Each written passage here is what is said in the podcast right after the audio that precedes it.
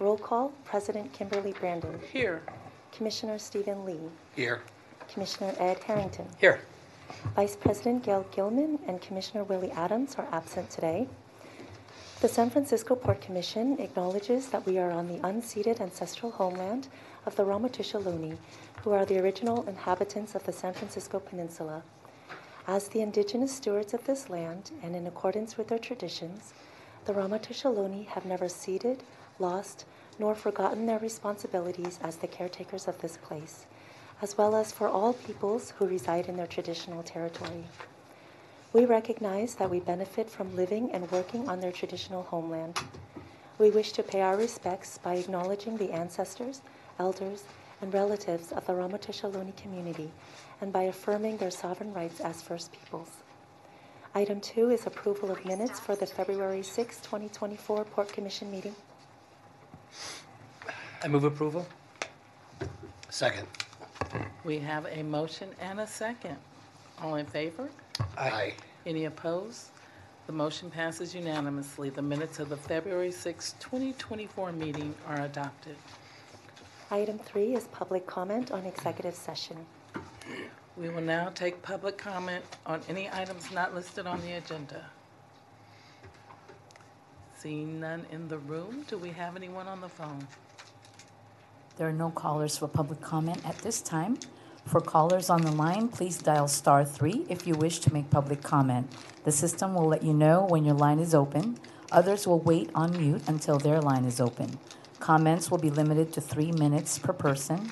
The queue is now open. Please dial star three if you wish to make public comment.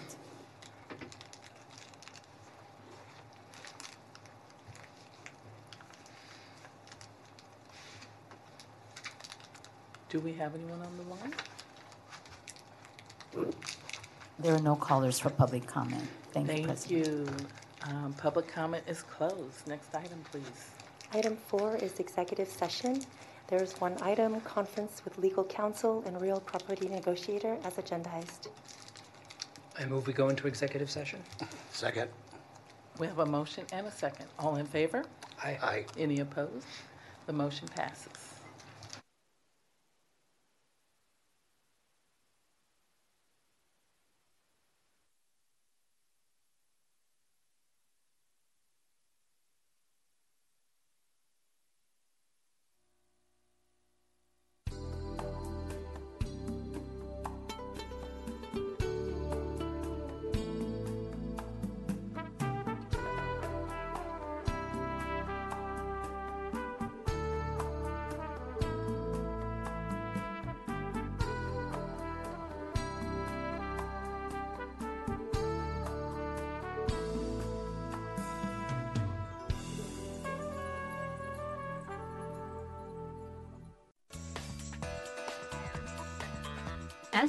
SF Gov TV, San Francisco Government Television.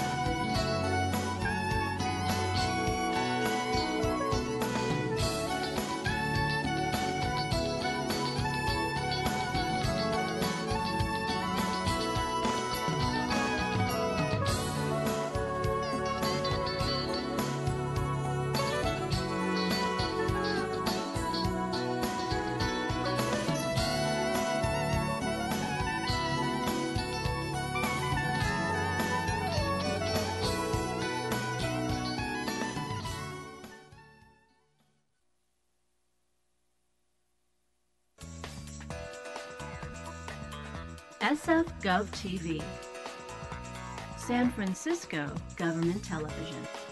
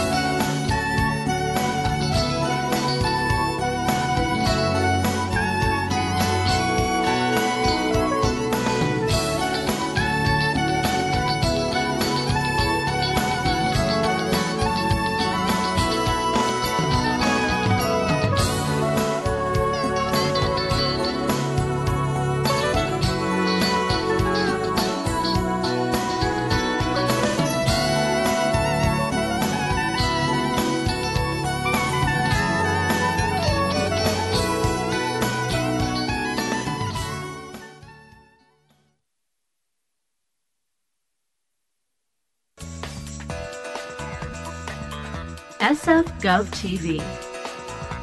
San Francisco Government Television.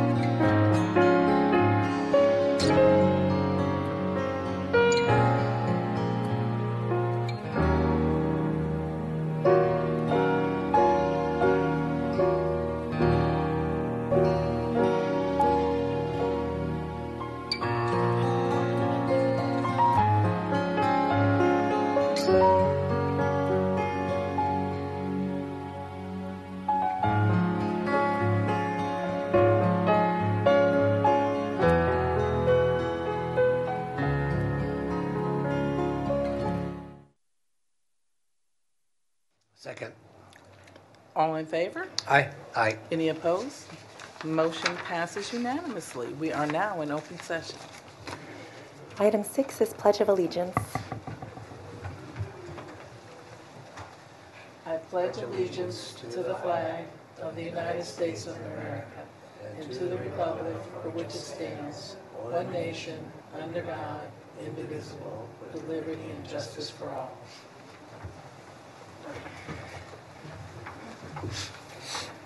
Item seven is announcements. Please be advised that the ringing of and use of cell phones and similar sound-producing electronic devices are prohibited at this meeting. A member of the public has up to three minutes to make public comments on each agenda item unless the Port Commission adopts a shorter period on any item. Public comment must be in respect to the current agenda item. The Commission will take in-person and remote public comment on each item, beginning with commenters in person. For remote public comment, dial 1-415-655-0001 and enter access code 2664-568-6029, pound, pound. Then dial star 3 to raise your hand to comment on the item being discussed. An audio prompt will signal when it is your turn to speak. If you are watching this meeting on SFGov TV, there is a short broadcasting delay. To not miss your chance to comment, please dial when the item you want to comment on is announced, mute your device, and listen to the meeting from your telephone, which has no delay. Item 8 is public comment on items not listed on the agenda. Is there any public comment on items not listed on the agenda? Seeing none, do we have anyone on the phone? Yes, we have two callers for public comment. Please open the first line. Opening the first line. Please go ahead. Good afternoon, President Brandon, Vice President Gilman, and Commissioners. This is Pete Sittnick calling in, managing partner at Water Bar and Epic Steak, and possible proposed tenant for Pier 33 and a half. Uh, I'm calling in today to voice my concerns with regards to a, a brand new uh, ordinance or uh, advisement for the limitation of propane heaters for port property for outside patio dining. The the the um, what's been relayed to us is that each business is only allowed to have five propane tanks, whether they're full or empty, on property uh, and that's with no regards to any square footage uh, consideration for outdoor dining space. Uh, and if you look at the, the combined square footage of outdoor dining space at Water Bar and Epic, we have about uh, 5,000 square feet and uh, the limitation of, of five heaters per business is not going to be enough to cover that space to warrant dining outside in a comfortable and enjoyable fashion for patrons. So I'm voicing my concern and really objection to, you know, such a stringent uh, ordinance at a time when we're trying to encourage uh, the public activation of port property and outdoor dining spaces and really for the overall activation of San Francisco as a city, I think that this is uh, going to be very restrictive. It's going to it's going to limit the amount of outdoor dining and revenue potential that it would have, and um, it's also uh, an ordinance that has really kind of come up on us sort of blindsided without any um, real discussion around it. Um, and I believe that it's supposed to take place as of March 1st, which we were given the uh, proposal or the, the language last week, which is, you know, really 10 days, which in my humble opinion is not enough time to strategically plan for any alternatives, whether those are electric heaters or, or plumbed in gas heating. So I'm just letting you know that as a, uh, I'm a concerned business owner, that this is going to be uh, restrictive to us doing business on port property. And uh, if somebody wants to take a look at it or follow up with me, please feel free to get back in touch. Um, thank you very much for your time and consideration and just your, uh, your opinions. Thank you. Thank you for calling in. Next caller, please. Opening the next caller. Um, hello, Commissioners. I recently visited San Francisco from New York. Uh, I used to live there, and I go there often. And I am asking you to enforce your uh, vendor code along Jefferson Street on Fisherman's Wharf, particularly by the cannery. I stayed at the Argonaut Hotel for four days, and having been a street artist myself many years ago in San Francisco, I'm more than familiar with, with the program and the rules and the fact that it should be handmade, handmade artwork. And so uh, there's an Asian man who sets up five stands uh, in, directly in front of the cannery, and he sells counterfeit scarves. This he recognized me. Uh, I recognized him, though I don't know his name. He has been there many years, uh, selling uh, counterfeit items with a street artist permit. And um, I, it, but by your rule, that is a performer's space. And he, even though he has a street artist permit, he would be considered an unlicensed, uh, permitted person.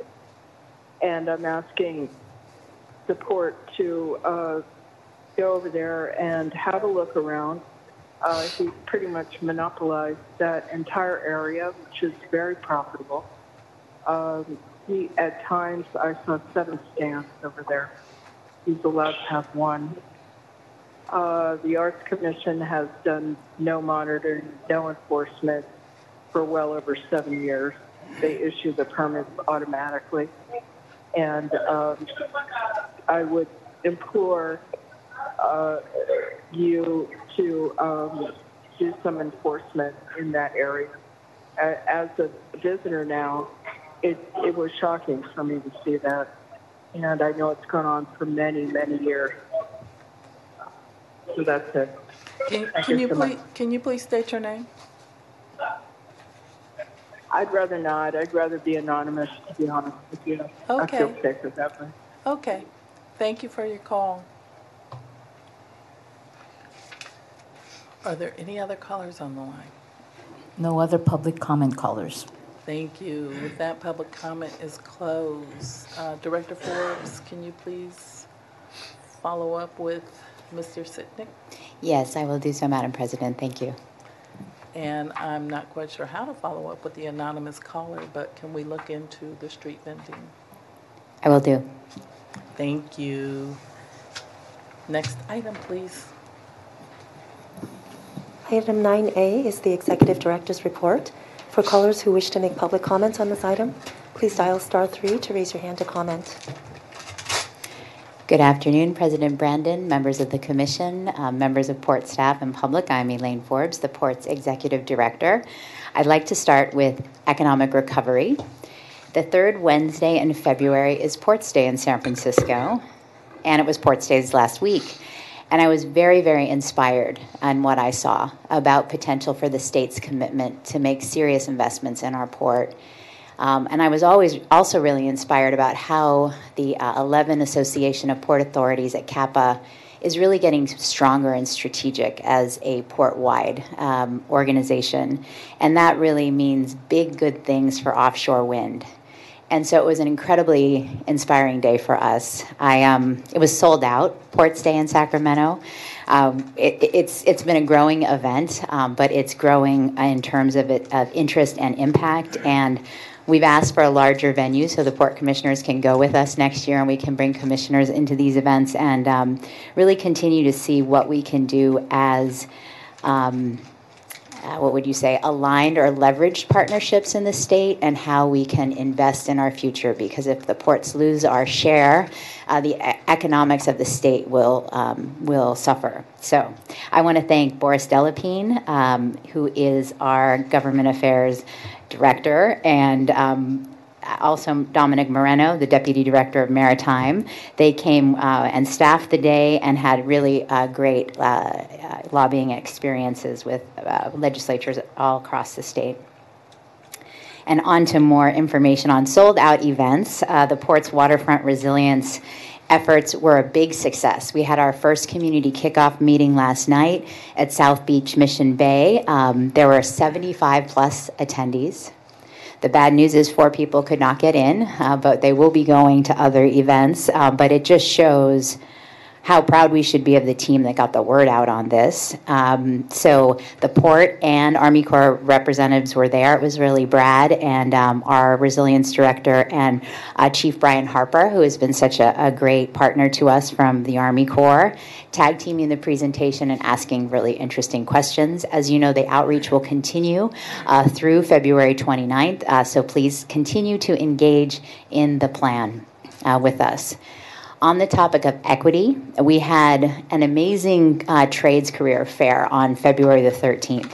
It was held in our Pier 50 facility, and um, the maintenance shops in prepared um, inter- interactive um, demonstrations for the students to come through and see what it looks like in the various crafts and what the shops do, really to teach and inspire people to consider careers in the trades and see what an impact our work does to our city and our infrastructure. And so it was really an excellent day. And other city departments are coming next year. So I imagine there will be a continued event. And there was just a lot of teamwork, and it, it was a very good day for us. um, so I wanted to tell my own equity story uh, today because I have one to tell. Um, we've been doing a lot of work, and it's been hard work for a while in many different arenas, including in resilience work and things are starting to go well and move ahead, and we're seeing a lot of progress and clarity. And so I wanted to note that sometimes when you're in city government, it can feel hard uh, to move forward. And I even hear some of my leadership team use words like soul crushing, and I hear that sometimes among the ranks. And it is, and I want to tell you, it's also not always that difficult at all uh, because we make big improvements. And I was wanting us to know that we never really know the result of our impact. And I had a great opportunity to learn just today that someone I know quite well made a huge impact in my career, did not know that they participated in that event in my life because they were just doing the great work they did every day, all the time, and it had a huge impact on me that was unknown to that person. So I want to say we're all contributing in big ways. We just don't always know how big they are the day, the week, the month, the year, or even sometimes the decade they make the contribution. So, Sally Forth, and that concludes my director's report. Thank you for that great report. Uh, we will now take public comment on the executive director's report. Is there any public comment in the room? Seeing none, do we have anyone on the phone? There are no callers for public comment at this time. Public comment is closed. Commissioner Lee? Well, Great report, um, Elaine.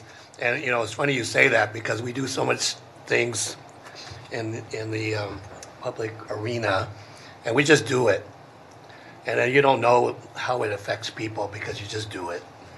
Until somebody tells you, oh, you know, I did, you know, I, you kind of inspired me to do something. So I get what you're saying, so I'm glad you, you know, and you've been doing public service for a long time, and so with ours, so thank you, thank you for that, and thank you for the port, and thank you for all you guys that sacrifice your free time to be on the port, so Thank that's you. all I have to say. Thank you, Commissioner Harrington. Uh, Thank you. I didn't know there was a Ports Day, so we have to all get involved. Put it on my calendar for next year. Um, And the trades fair sounds great. The, um, the soul crushing thing, I remember sitting in a finance committee meeting with Supervisor Bierman at the time. And people were getting up and they were just doing what they do to city staff, like, you're crap and shut up. And I mean, it it was just, you know, it was one of those like, yeah, you, you're so used to it, you just sit there. And finally Sue Bierman said, why would you treat people this way?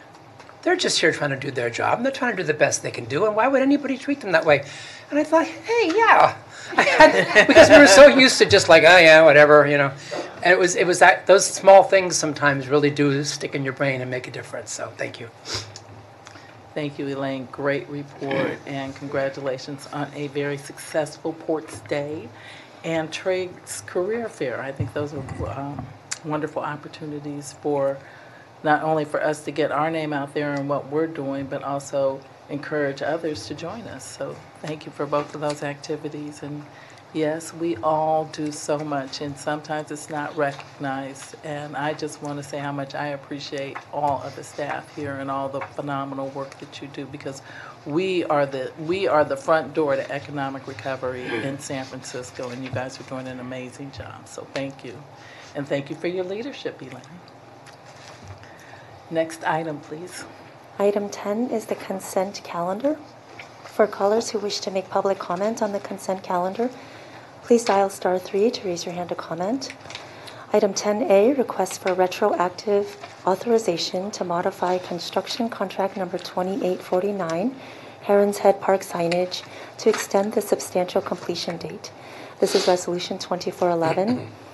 Item 10B requests authorization to award construction contract number 2861, WRP Wharf J9 Replacement Project Phase 1 Float and Gangway, to Yerba Buena Engineering and Construction, Inc., in the amount of $3,557,380, and authorization for a contract contingency fund of 10% of the contract amount, or $355,738, for a total authorization not to exceed $3,913,118. This is Resolution 2412. Item 10C requests authorization to accept and expend a $21,582,000 grant from the Port and Freight Infrastructure Program implemented by the California State Transportation Agency for the Maritime Eco-Industrial Complex Improvement Project to fund pier, roadway, and utility upgrades and to develop a plan for mitigating air mm. emissions from the fleet of trucks utilizing port property. This is Resolution 2413.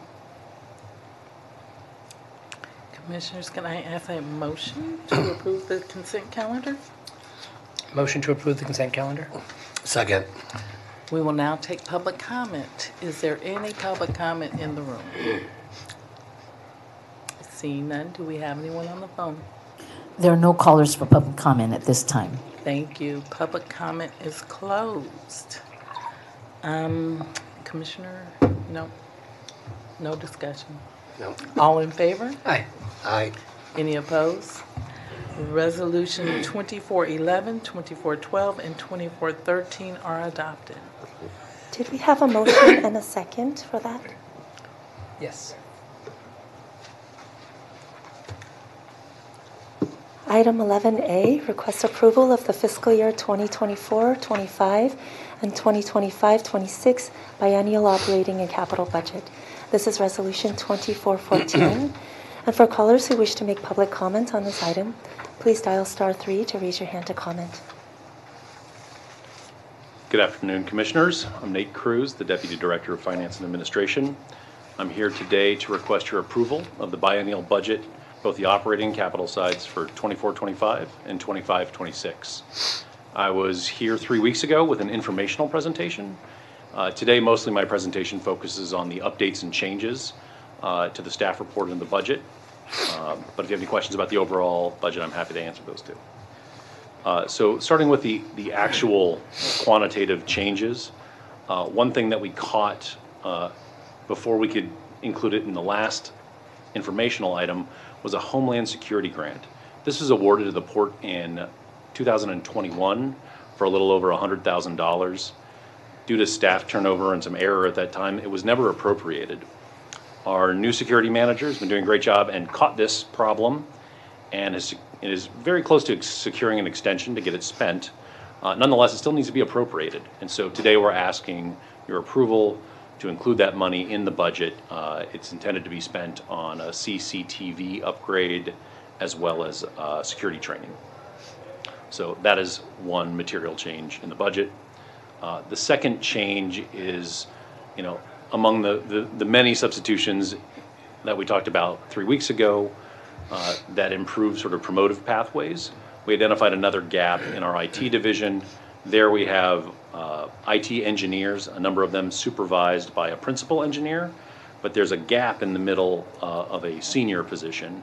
And so we're taking one of those uh, engineering positions and turning it into a senior. That'll help meet some of the more complex needs of our infrastructure that continues to get more and more complicated every year, but also create that promotive pathway. So those are the actual quantitative changes in the budget. The rest is more just clarifications and new information. I should mention, uh, for the security grant, there's a new attachment to the staff report. That's the actual grant agreement. That's also subject to your approval today. So some clarifications.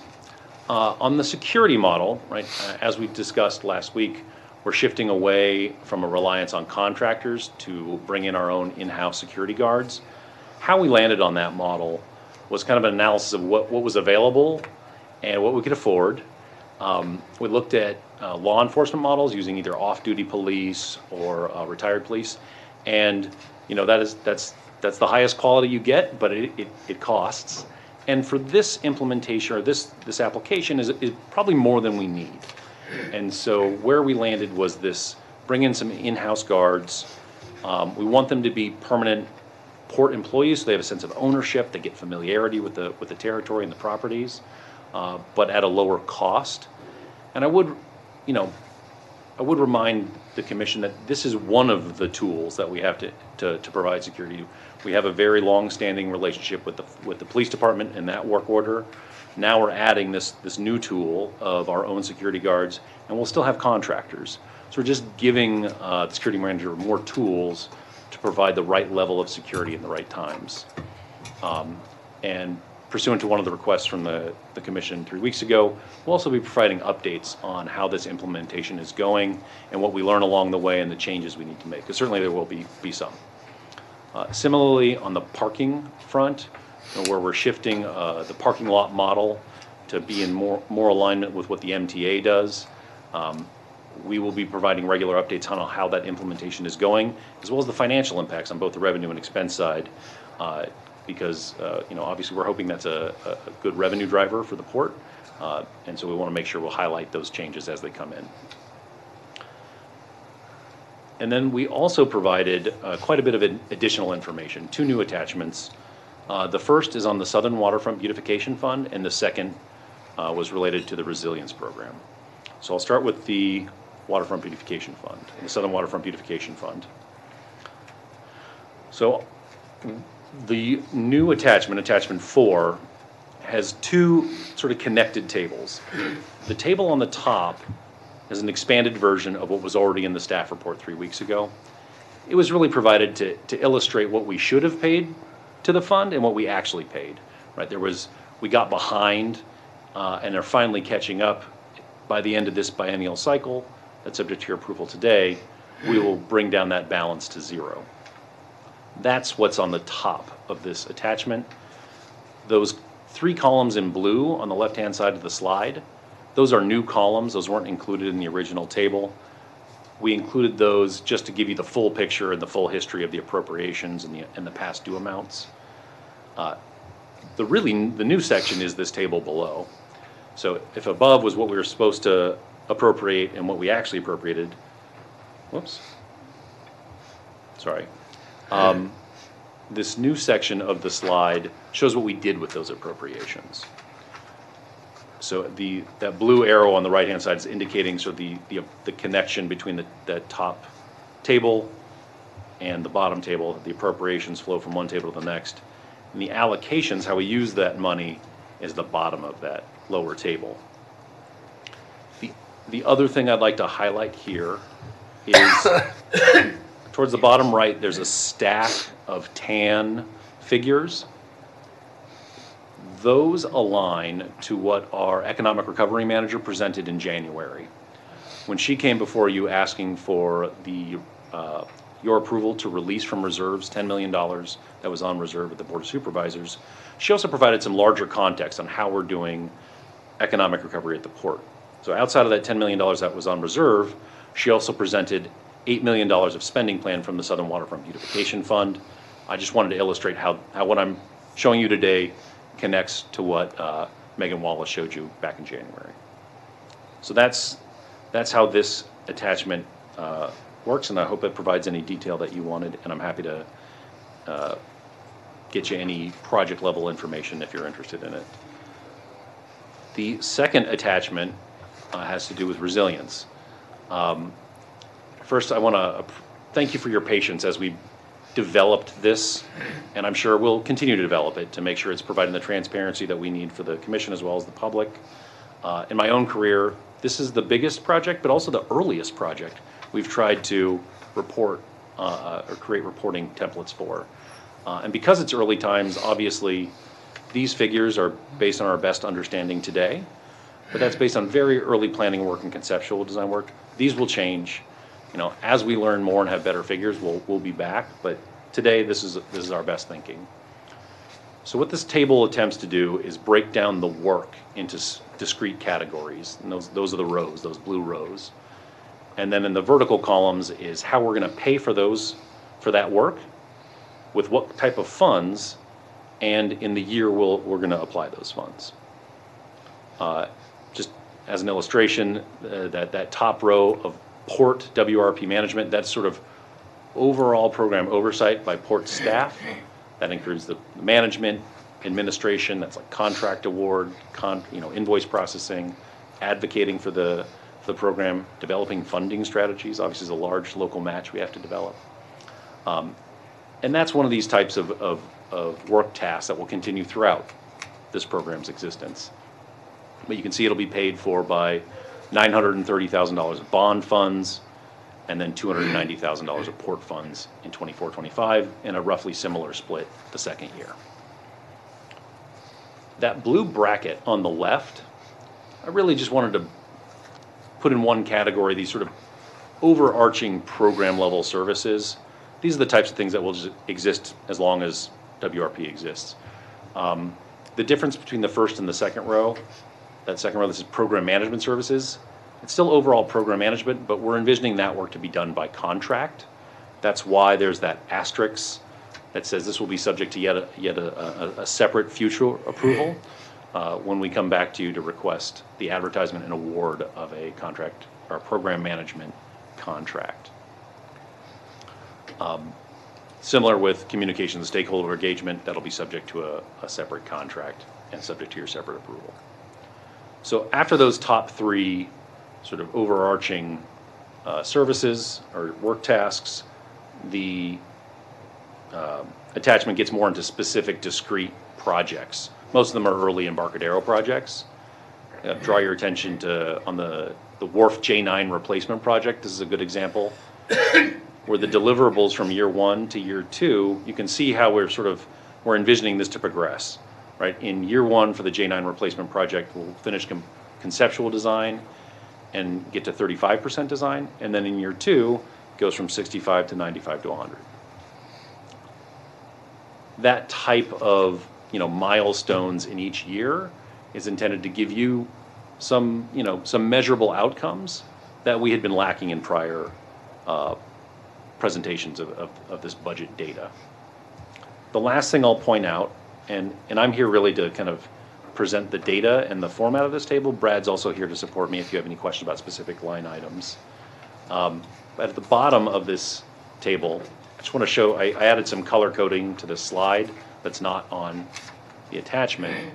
Um, But what we're asking for in the budget today is just the port funds. It's what's in green on this slide.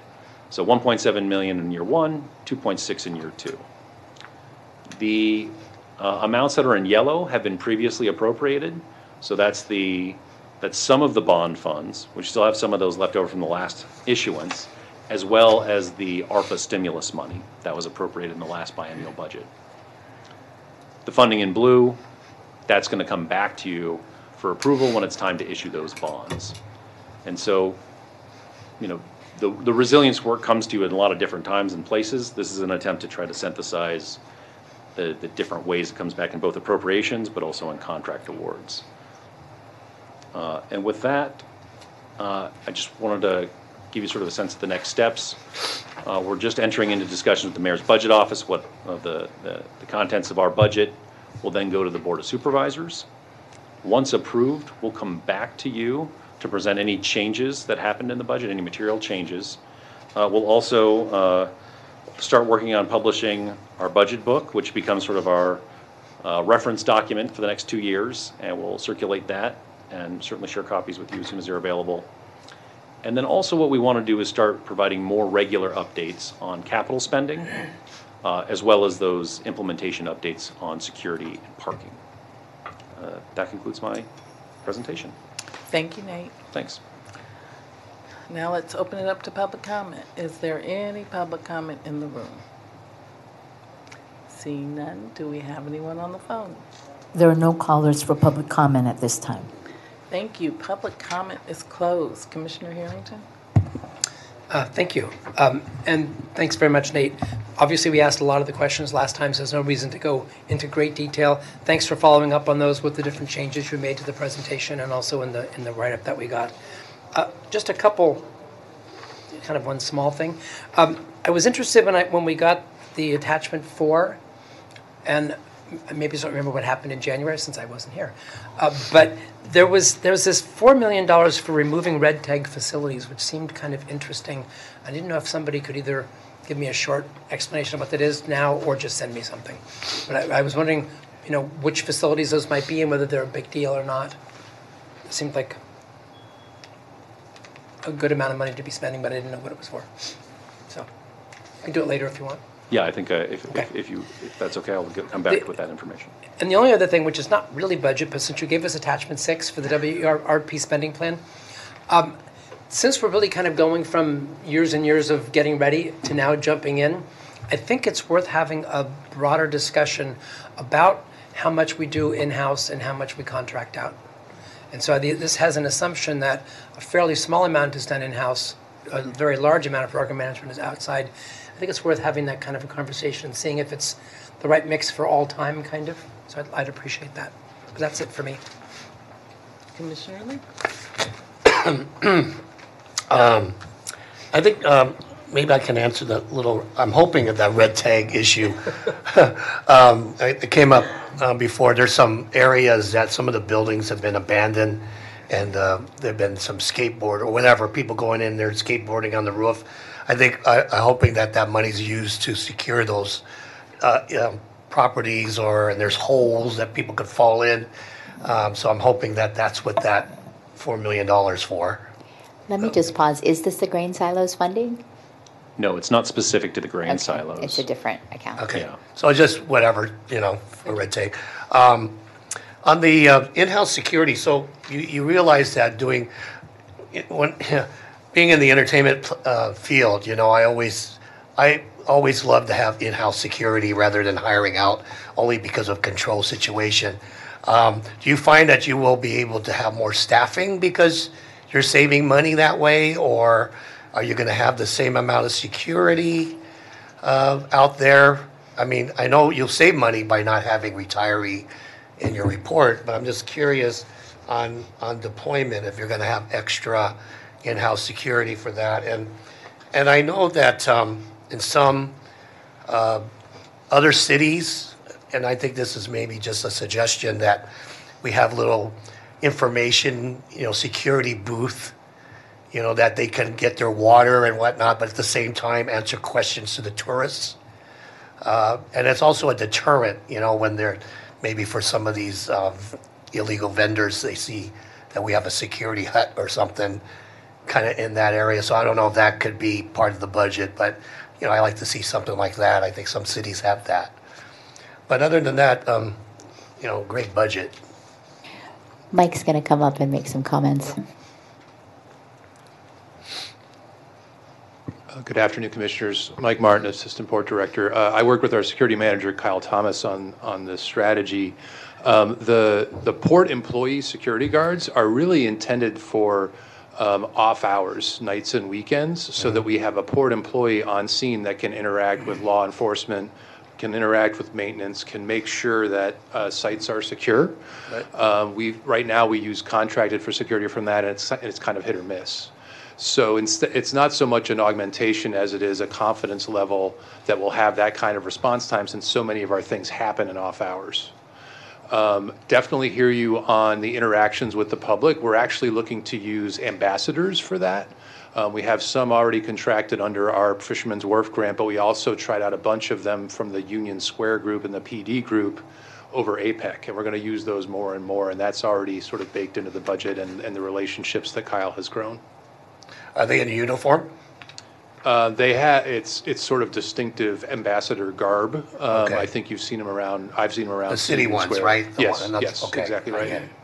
But that'll be more uh, surge, more than day-to-day, but um, we certainly, as we're doing, uh, hope- hoping to change some of the momentum on vending in Fisherman's Wharf, we may see them more up there as we, as we try to deploy not only ambassadors, but enforcement personnel. Now, the ambassadors are just there to walk and secure and maybe um, people that need um, medical attention or whatever, but, but nothing for the illegal vendors or anything like that, no? No, right? that would be a different strategy, and we're working with Public Works as, along with our law enforcement detail to sort of understand how that strategy will sort of mesh with the ambassadors, which you're right, are more um, uh, uh, speaking with visitors, 311 calls, things like that, that are, are a little less um, law enforcement directed or vending enforcement directed. But they will call it in and Yes, they see it? yes, so there's definitely a Okay. communications Right. aspect, another pair of eyes, but it's less direct, uh, directly affecting that behavior. Okay. Thank you. Sure. Thank you. Nate, thank you so much for the presentation. Thank you for all the work you did to include the WRP spending plan and the clarification of the beautification funds. Um, It made it much clearer and easier to understand, so thank you. And I also look forward to the security and parking updates and know that both are going to be extremely successful. So thank you. I move Me? approval of the budget. Why, thank you. Second. All in favor? Aye. Any opposed? Motion passes unanimously. Resolution 2414 is adopted. Item 12A is an informational presentation to consider and possible action to approve a resolution recommending the Board of Supervisors waive any applicable requirements of the competitive bidding process with respect to a new 18-month lease with SkyStar Wheel LLC and presentation of terms for the proposed new lease. This is Resolution 2415. For callers who wish to make public comments on this item, please dial star three to raise your hand to comment. Good afternoon, Commissioners. I'm Don Kavanaugh, the Senior Property Manager for Fisherman's Wharf. Uh, I'll be presenting our uh, recommendations and uh, possible action for extending the SkyStar wheel. I'll present some background. I'll present our results of the analysis of the competitive bidding process, public feedback, and some uh, lease terms. So I'll start now. Uh, A little background is that, you know, the port was approached in the summer of 2023 about relocating the SkyStar Wheel at Golden Gate Park to Fisherman's Wharf.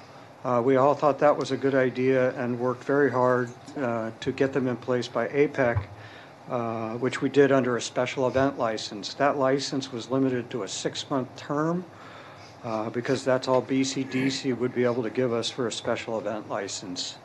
So that license expires April 30th of this year, and we're looking to extend that term for another 18 months. Uh, With the uh, waiver of competitive bidding, um, essentially what I determined was that there are no realistic competitors out, there. what happened? Oh, thank you, whoever advanced my slides. Uh, uh, So where was I? Oh, uh, in my analysis uh, or due diligence of these SkyStar wheels, I discovered there are no real competitors other than the the SkyStar operator we're working with. There was a development company in St. Louis that had a couple of wheels, um, but those, uh, those wheels were provided by our principal, so, but that, they're no longer developing, and so they're not competition. Um, If we were to go to market and try to get a SkyStar through a competitive bidding process, it would take 18 months to, and cost $10 million. And so I didn't think there were many competitors for investing $10 million that had an 18-month return horizon.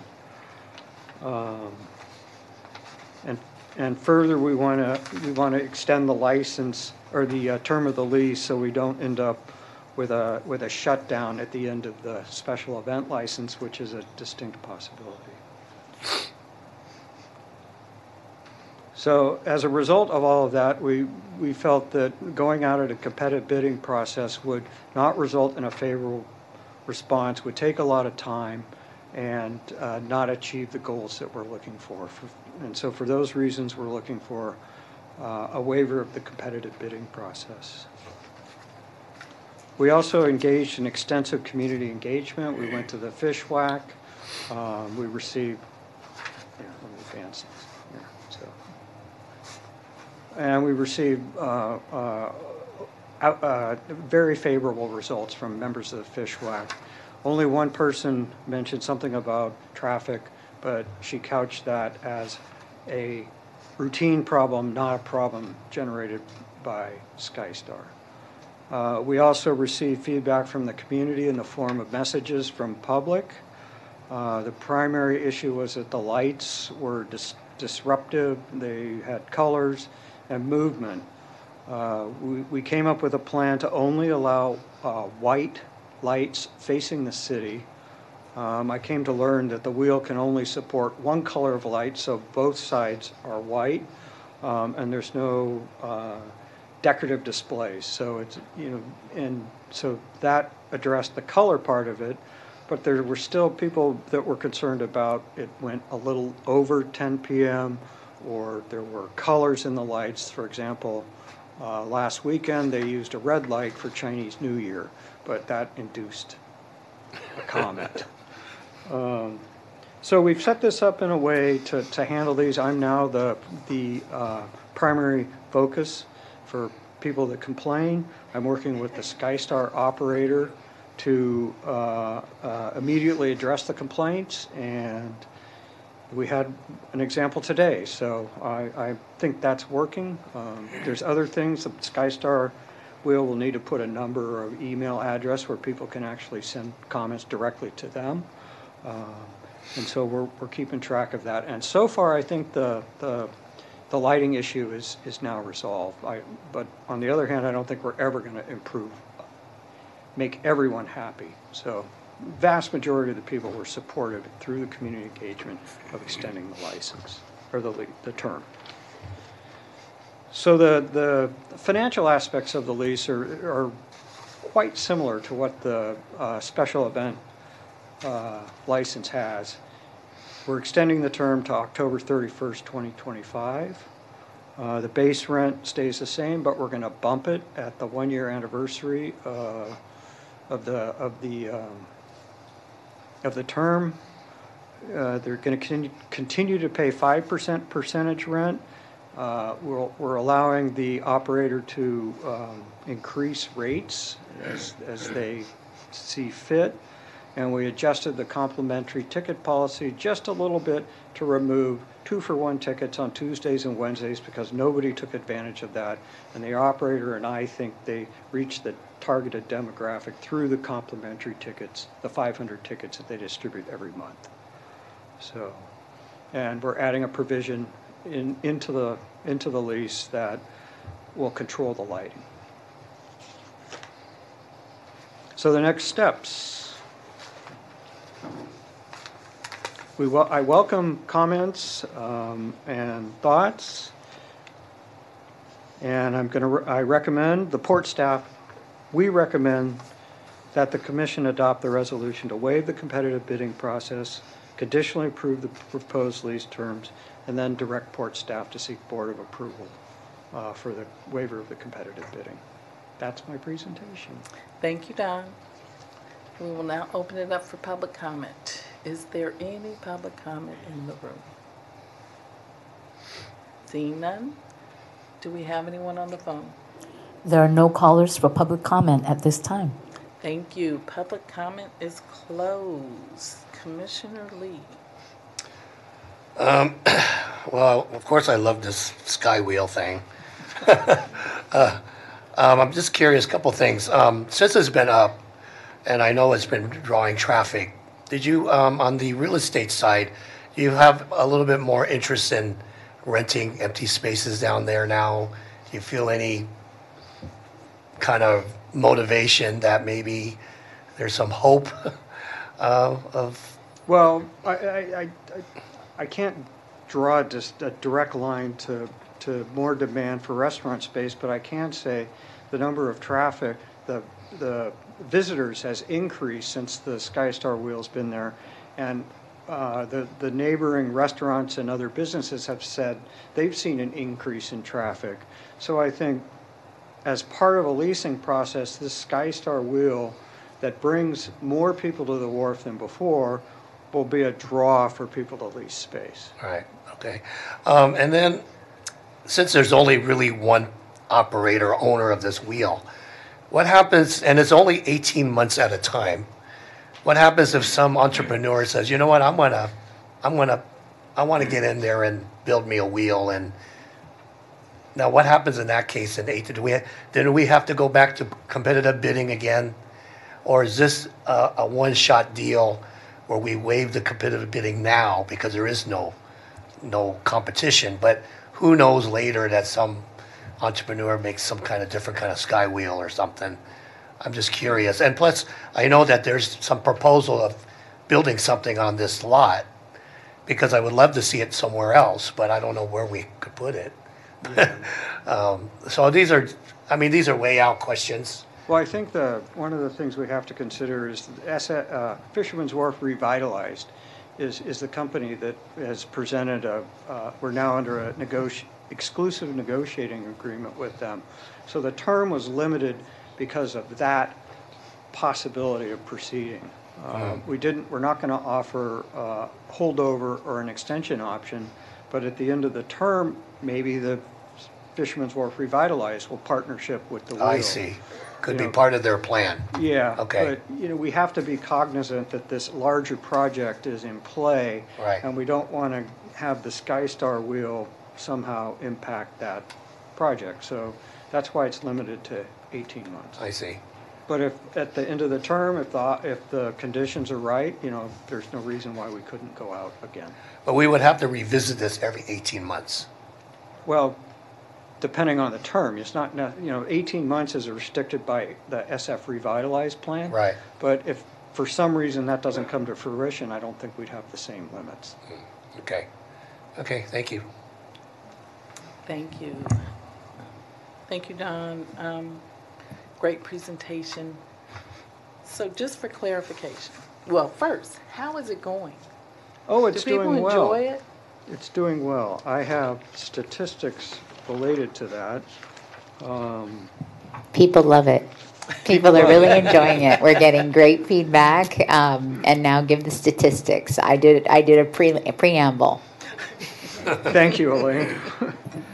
So in December, there were 39,000 passengers that rode the wheel. That's a 165% increase over the riders a a year ago when the wheel as it was at Golden Gate Park. January dip from seasonality to 28,000 visitors, but even that was 120% over what was, um, what they did in January of '23 at Golden Gate Park. That's Um, great. So the, there's one other sort of subtlety to this, is that the, the SkyStar is paying both base rent and percentage rent combined. It's not percentage rent over base, so, It's both. you know, we have a pretty good financial structure there.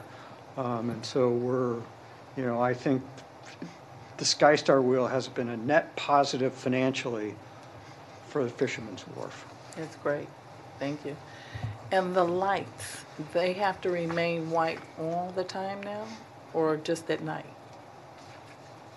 It's actually, it's, it's light as the pri- white as the primary color, but they uh, can have another primary color for uh, festivals or other purposes. So an orange, all orange, all red. The main issue was multiple lights going together in sort of uh, various patterns um, was difficult uh, for some of the residential, from, for some of the residents. Um, and so the all white has been well received. Yep. Uh, but all any other color too it has, but it's uh, celebratory Right. essentially. It- It could be for, like, it was for Chinese New Year last weekend. You know, if the 49ers won, they might have put orange, you know, that, it's, it's those limited sort of events and it's not a recurring, uh, not a regular thing. So no multi-color flashing lights, only solid colors all the time? That's Correct. Got it, got it.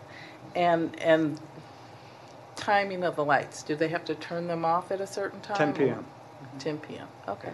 They Thank had you. some programming issues that they worked through that made them stay on a little bit longer, uh, which we immediately heard about. So, uh, you know, that's, a pr- you know, primary focus is to make sure the lights go off at 10 PM.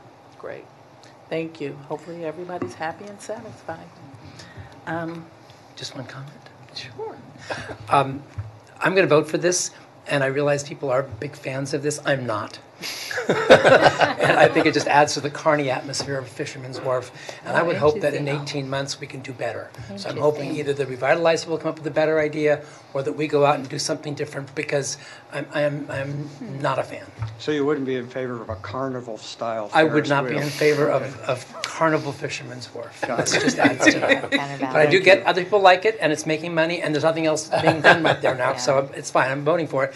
I also think you know, the uh, com- waiving competitive bidding is fine for this purpose, but Thank you. I would hate to see this being the long-term Interesting. view of We what can do Fisherman's better. Wharf could be like. We can do better. We'll, we'll keep that in mind. Thank you.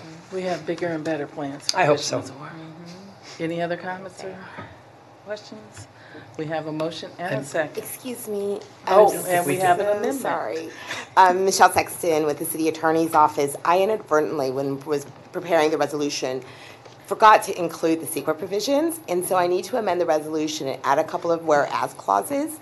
Will, I'm going to read them out loud um, with your approval, um, if you would accept them. So we're adding a fifth whereas clause, whereas addendum two to the environmental impact report Planning Department project case number 2023-009039 ENV dated October 30th, 2023, addendum 2.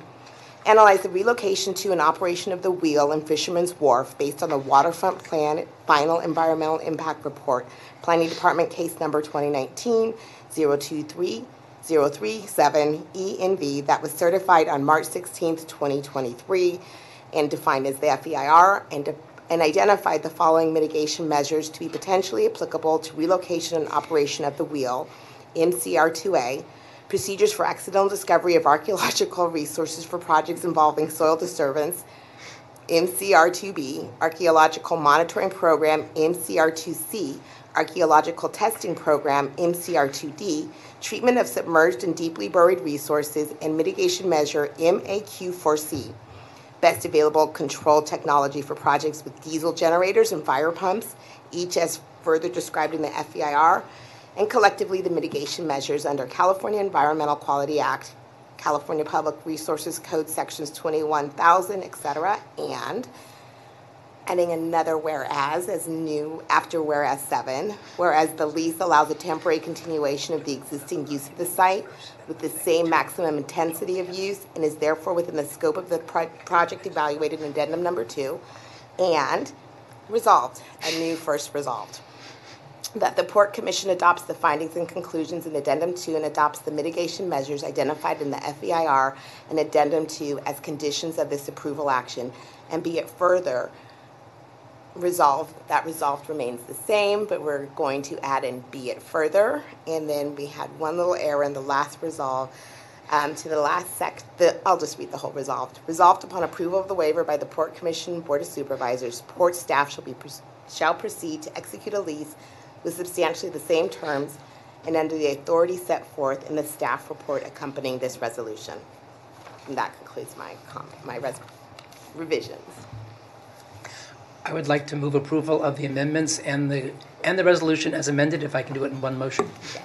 Yeah, I second that. thank you. All in favor? Aye. Aye.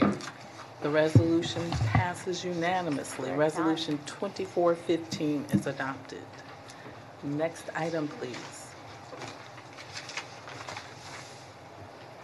Item 13A is an informational presentation and possible action to approve an artwork proposal by artist Ana Teresa Fernandez for installation at Cruise Terminal Plaza, located adjacent to the Pier 27 James R. Herman Cruise Terminal, as recommended by the San Francisco Arts Commission Artist Review Panel and funded by the 2012 Parks General Obligation Bond and to authorize the Port's Executive Director to enter into a memorandum of understanding with the Arts Commission for the fabrication, installation, maintenance, and liability for the selected artwork to be a part of the city's civic art collection. This is Resolution 2416, and for callers who wish to make public comment on this item, please dial star three to raise your hand to comment. Good evening, Commissioners. Uh, My name is Ryan Wassam, and I'm a planner in the Ports Planning and Environment Division. Um, As you may recall, um, myself, along with the Arts Commission staff, were here in July and presented the three um, artist proposals, the three artists, sorry. Um, After we saw you guys last, the, the top three artists were then um, they went to work on putting proposals together for the Pier 27 Cruise Terminal Plaza. And um, after the proposals were, were done, um, there was a, a panel that reconvened in December that selected a final um, piece of artwork and artist. And that went before the uh, Nor- Northern Advisory Committee in mid-January. And now we're here before you today. And um, just wanted to say those few little tidbits and highlights before I pass it over to the Arts Commission to kind of give you more of an informational overview and then you, and then possible action on uh, the art proposal. With that, Marcus Thank- Davies. Thank you.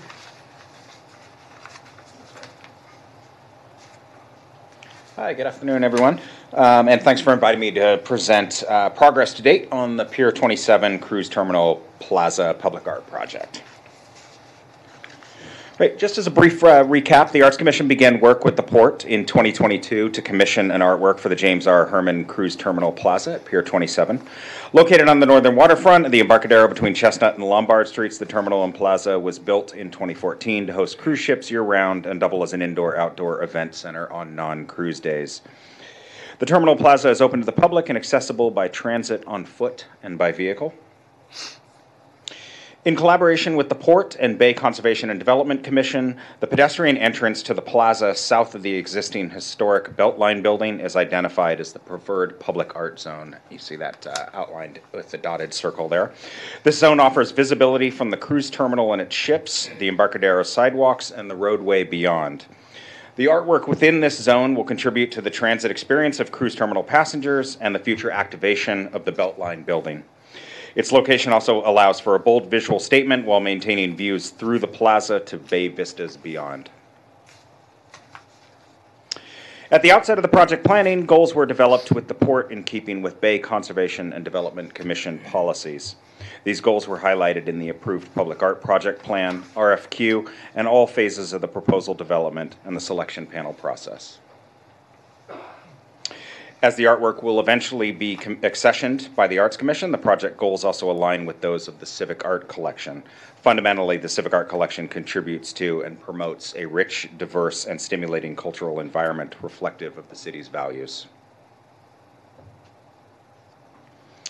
The total art enrichment amount for the project is $330,000. The art implementation budget is $136,000, included, inclusive of all artist fees, as well as associated expenses for artwork design, fabrication, insurance, and transportation. The allocation for anticipated site work and installation of the artwork itself is $60,600, and a set aside for long-term conservation and artwork maintenance is $33,000. The RFQ was issued on October 20th, 2022, and extended to January 13th um, of 2023 to accommodate the end-of-the-year holidays and allow for additional outreach through the distribution channels that are shown in this slide.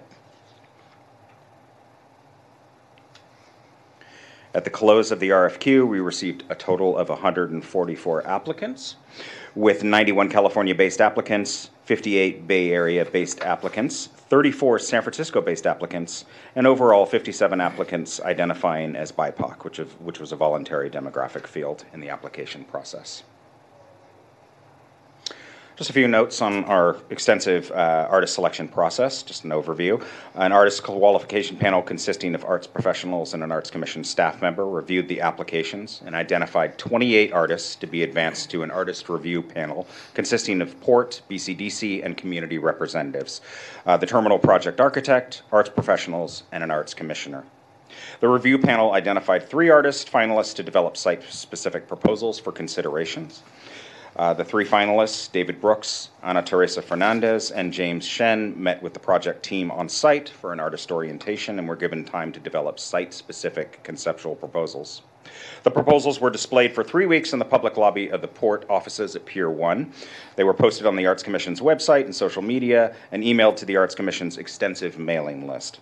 Opportunity for public comment was provided via a QR code included in all communications, and all comments received were made available to the review panel. The artist review panel reconvened to consider the artist's proposals in an interview format and recommended Ana Teresa's proposal for approval by the Arts Commission on January 5th. And on January 17th, a project update, including Ana Teresa's proposal, was presented to the Port Northern Advisory Committee. So that brings us up to date here. Um, and I just wanted to include a few notes on Ana Teresa's artwork, her practice, um, in her own words. Ana Teresa Fernandez is an artist of fluencies. A student of linguistics, she speaks five languages. An artist of border erasure, erasure she ev- elevates the intersectionality of place, person, and politics to create a common human vernacular. Time based actions and social gestures are her syntax. Land, history, gender, climate, and culture are her subjects. Performance video, photography, painting, and sculpture become her tools of grammar. Born in Tampico, Mexico, Fernandez grew up in California and makes her home in San Francisco. She's created residencies and public work in Haiti, Brazil, Spain, South Africa, Cuba, and Mexico, and throughout the United States. Major public projects include On the Horizon, which you see here, which was featured in the 2021 Land's End exhibi- uh, uh, exhibition organized by the FOR-SITE Foundation. And she's currently engaged with the city of Napa in creating a permanent art piece to be installed in 2024. Ana Teresa's work is included in the permanent collections of the Fine Art Museums of San Francisco, the Indi- Indianapolis Museum of Art, the Denver Art Museum, the Nevada Museum of Art, the National Museum of Mexican Art in Chicago, the Cheech Marin Center for Chicano Art uh, in Riverside, and the Kadist Art Foundation in San Francisco and Paris. Ana Teresa lives and surfs in the outer sunset, has a studio in the Bayview, and is deeply connected to the project site through her love of the ocean. Ana selected proposal for Pier 27 is an artwork made of colored polycarbonate panels framed by steel tubing. This is a rendering uh, by the artist. Uh, the title, Mareas, meaning tides, captures changing light, color, and reflected form as projected across the plaza in changing light and weather throughout the day. Its colors and form recall rainbows, water, and light at sea, and the piece offers contrast. Uh, the piece offers contrast to the scale and dominance of nearby architectural features. It offers a welcome to cruise passengers and passers-by alike and invites interaction and association as a unique landmark along the city's waterfront. As proposed, the arch will stand almost 15 feet high, 24 feet wide and 7 feet across. It will be made from architectural materials used in muni shelters, that's the polycarbonate, which offers similar structural integrity and durability. Ana Teresa has met with the Arts Commission to review her proposed materials in light of the site's unique environmental requirements, and she will be further developing the structure's form and construction through upcoming design development once under contract. Vandalism abatement methods are also being actively reviewed by the Arts Commission and artist, as the Arts Commission will be responsible for the care of the sculpture with assistance from the port in providing non-specialized cleaning services such as power washing as needed. Future maintenance protocols will be detailed in an MOU as agreed upon by both agencies in 2020, in a 2022 work order agreement. Vandalism abatement methods are also under current active review uh, by the Art, and the Arts Commission, as the Arts Commission, oops, sorry, just, a repeat of that information. Um, apologies. As for anticipated next steps, following Port Commission approval, I expect to have the artist under contract in March with her design phase to carry into September. Fabrication will take place through May and June of 2025. Installation will occur following final inspections in July 2025, and conservation care of the artwork will be ongoing as required. So I don't know if anybody has any questions. I'm happy to do my best to answer them. Thank you so much. Absolutely. We're Okay. gonna, we're gonna do one Oh. quick closing slide. Sorry, and Ryan. then Okay. we'll Get back to everyone. Um, So for the recommendation, um, we're recommending that Port Commission consider and take possible action to approve the proposed artwork by Ms. Fernandez and the attached resolution. And as um, he outlined some next steps, but in addition to that, we're going to, Port staff to prepare an MOU uh, for the Port's Executive Director to enter with the Arts Commission for the fabrication, installation, maintenance, insurance, and liability for the proposed artwork. And then uh, we will continue to work with SFAC staff this spring on the design and development of the artwork proposal uh, prior to installation in mid-2025. Um, So if you have any questions now, please direct them to either me or Marcus. Thank you. Thank you so much. I really appreciate the report. We'll now open it up to public comment. I first need a motion. I move approval of the artwork proposal and also authorizing the Port's Executive Director to enter into an MOU with the Arts Commission. Second. Now we'll open it up to public comment. Is there any public comment in the room? Seeing none, do we have anyone on the phone? There are no callers for public comment at this time. Thank you so much. Public comment is closed. Commissioner Harrington. Thanks very much. Um, I love this piece. I think it'll be great. It'll be a very nice addition to the port, so thanks very much for all the work that went into it. I also really like Ms. Fernandez's personal story, and it's nice to think that we're giving this work to a young BIPOC artist who lives in San Francisco. So I have no questions all about this. I do have a question, though.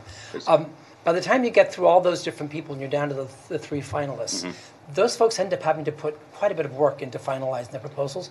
Do we ever offer anything to the, those that don't get it? So that the, those- so that at least we reimburse the other two that were finalists for the work that they had done? Certainly, and that's a great question. Yes, all artists were paid an honorarium for Okay. the time and, and effort in the proposal development phase. That's great. Thanks Yeah. very much. That's all I have. Make sure that there's parity and equity across the board in that regard. Yeah, good question. Thank you. Commissioner Lee. No questions, really. Um, I, I wish he was here. I kind of, my wife's an artist, so I hear concepts all the time. Like, you know, this is a very interesting uh, thing with the with the lights changing and the you know. So I just kind of like to hear from her, but it's good. Thank you so much. This is a great presentation, and I really appreciate all the effort that was put into selecting this artist. It's a beautiful piece, and we look forward to the installation. Is this a long-term installation? Is it, This would be com- commissioned as a, as a permanent art, artwork, yeah, over its anticipated lifespan. and what do we think that is? That's, uh, per our typical contracts, that's 35 years of an anticipated lifespan. It's that's an average. great. Thank you. That's all my questions. We have a motion and a second. All in favor? Aye. Aye. Any opposed? Resolution 2416 is adopted. Jenica, next item, please. Item Thank four- you. Great. Thank you very much. Item 14 is new business. I have recorded that we will research and, and get back on the legislation related to the storage uh, containers that Mr. Sittnick called in about. And I also have that we will come back to talk about the right um, design in terms of contracting in and using staff work on the waterfront resilience program. And we also will um, continue to endeavor on the unlicensed spending situation. Are there, is there other new business? Did- Was the first item, did you say storage or propane? I was struggling with that. Pro- propane. I think it's propane tanks. Mm-hmm. Yes, thank you. Thanks. Any other new business? If there's no other new business, can I have a motion to adjourn? I move we adjourn. Second. All in favor? Aye. Aye. We are adjourned Thank you. at 4:28 PM. Thank you, everyone. Great meeting.